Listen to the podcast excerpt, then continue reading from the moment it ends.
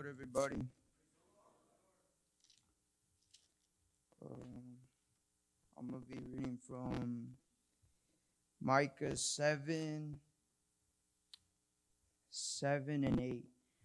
Therefore, I will look unto the Lord. I will wait for the God of my salvation. My God will hear me. Rejoice not against me, O mine enemy. When I fall, I shall arise. When I sit in darkness, the Lord shall be a light unto me.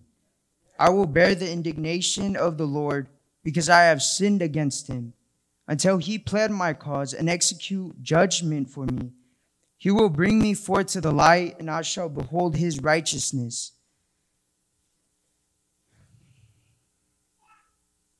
This verse just came to mind because this day and age we've been dragged through the mud. Our name has been dragged through the mud so many times, and we've just let it happen. And I believe it's time to take charge because they've shut out our voice so many times, and the news just has a bunch of negative and negative and negative things just to report and we don't have anything we don't have anything to um, we don't have anything to bring to the table.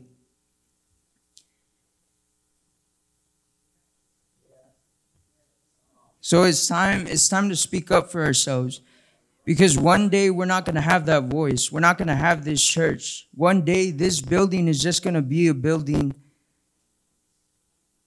just a bunch of bricks and it's going to be demolished one day. But the church, the church lives in us. The church is within us.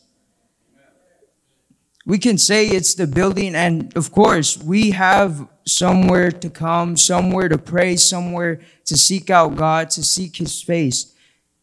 But not understanding that it's within us, in us to seek His name.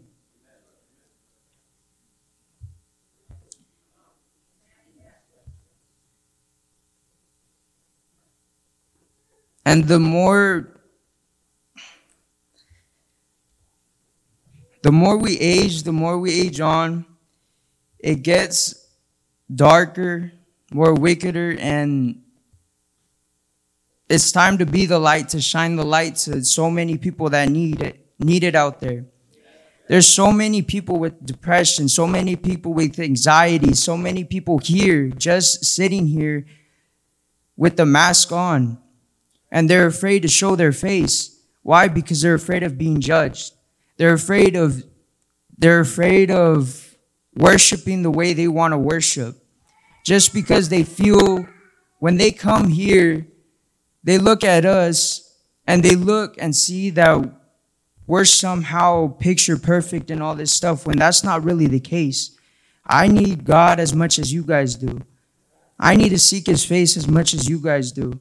And if you're if you don't want it, you could pass it on to me because I need him every single day more and more and more.